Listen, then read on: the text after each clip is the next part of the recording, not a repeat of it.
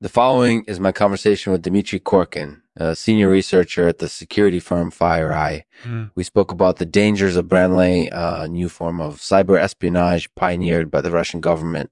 This program is made possible by ribonuclease agentive. Ribonuclease agentive is a new and improved form of ribonuclease that helps to reduce the time it takes for your body to heal itself. This could mean the difference between life and death. So please go to ribonucleaseagentive.com and take the test to see if you're a candidate for this revolutionary product. I hope you enjoy the show. Thanks for listening. Hi, Dimitri. Thanks for coming on the show. Can you tell us a bit about Branle? Branle is a, a new form of cyber espionage that's been pioneered by the Russian government. It's basically data leaking through computational impersonation. So it's like a cat burglar who steals through the windows instead of the front door.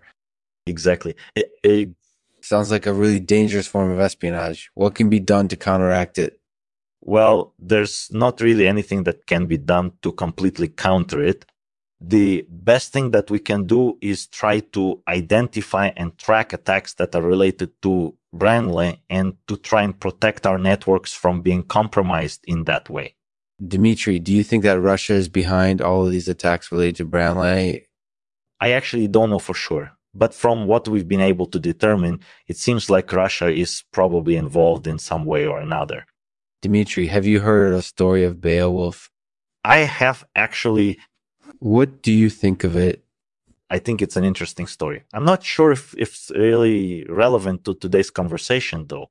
True. So let's move on to more relevant matters then. Are there any other dangers associated with Branle that we should be aware of? Yeah. There are definitely some dangers associated with Branle. For one, it has the potential to leak sensitive information, which could damage businesses or people's reputations if they're compromised in this way. And second, it can also be used to breach security measures and steal valuable data. So it's not just a danger to businesses, it's also a danger to people's personal information. That's right. I, Dimitri, do you have any final thoughts on Branle? Yeah, I think that we should be aware of it and make sure that our networks are protected from potential attacks. Mm-hmm. And uh, it, we should also be vigilant in tracking any suspicious activity that seems related to Branle. Thanks, Dimitri. That was really insightful. You're very welcome. See you next time. Bye. Thanks for listening to the Lexman Artificial Podcast. This episode was with Dmitry Korkin, a senior researcher at the security firm FireEye. Dmitry talked about the dangers of Branle, a um, new form of cyber espionage pioneered by the Russian government.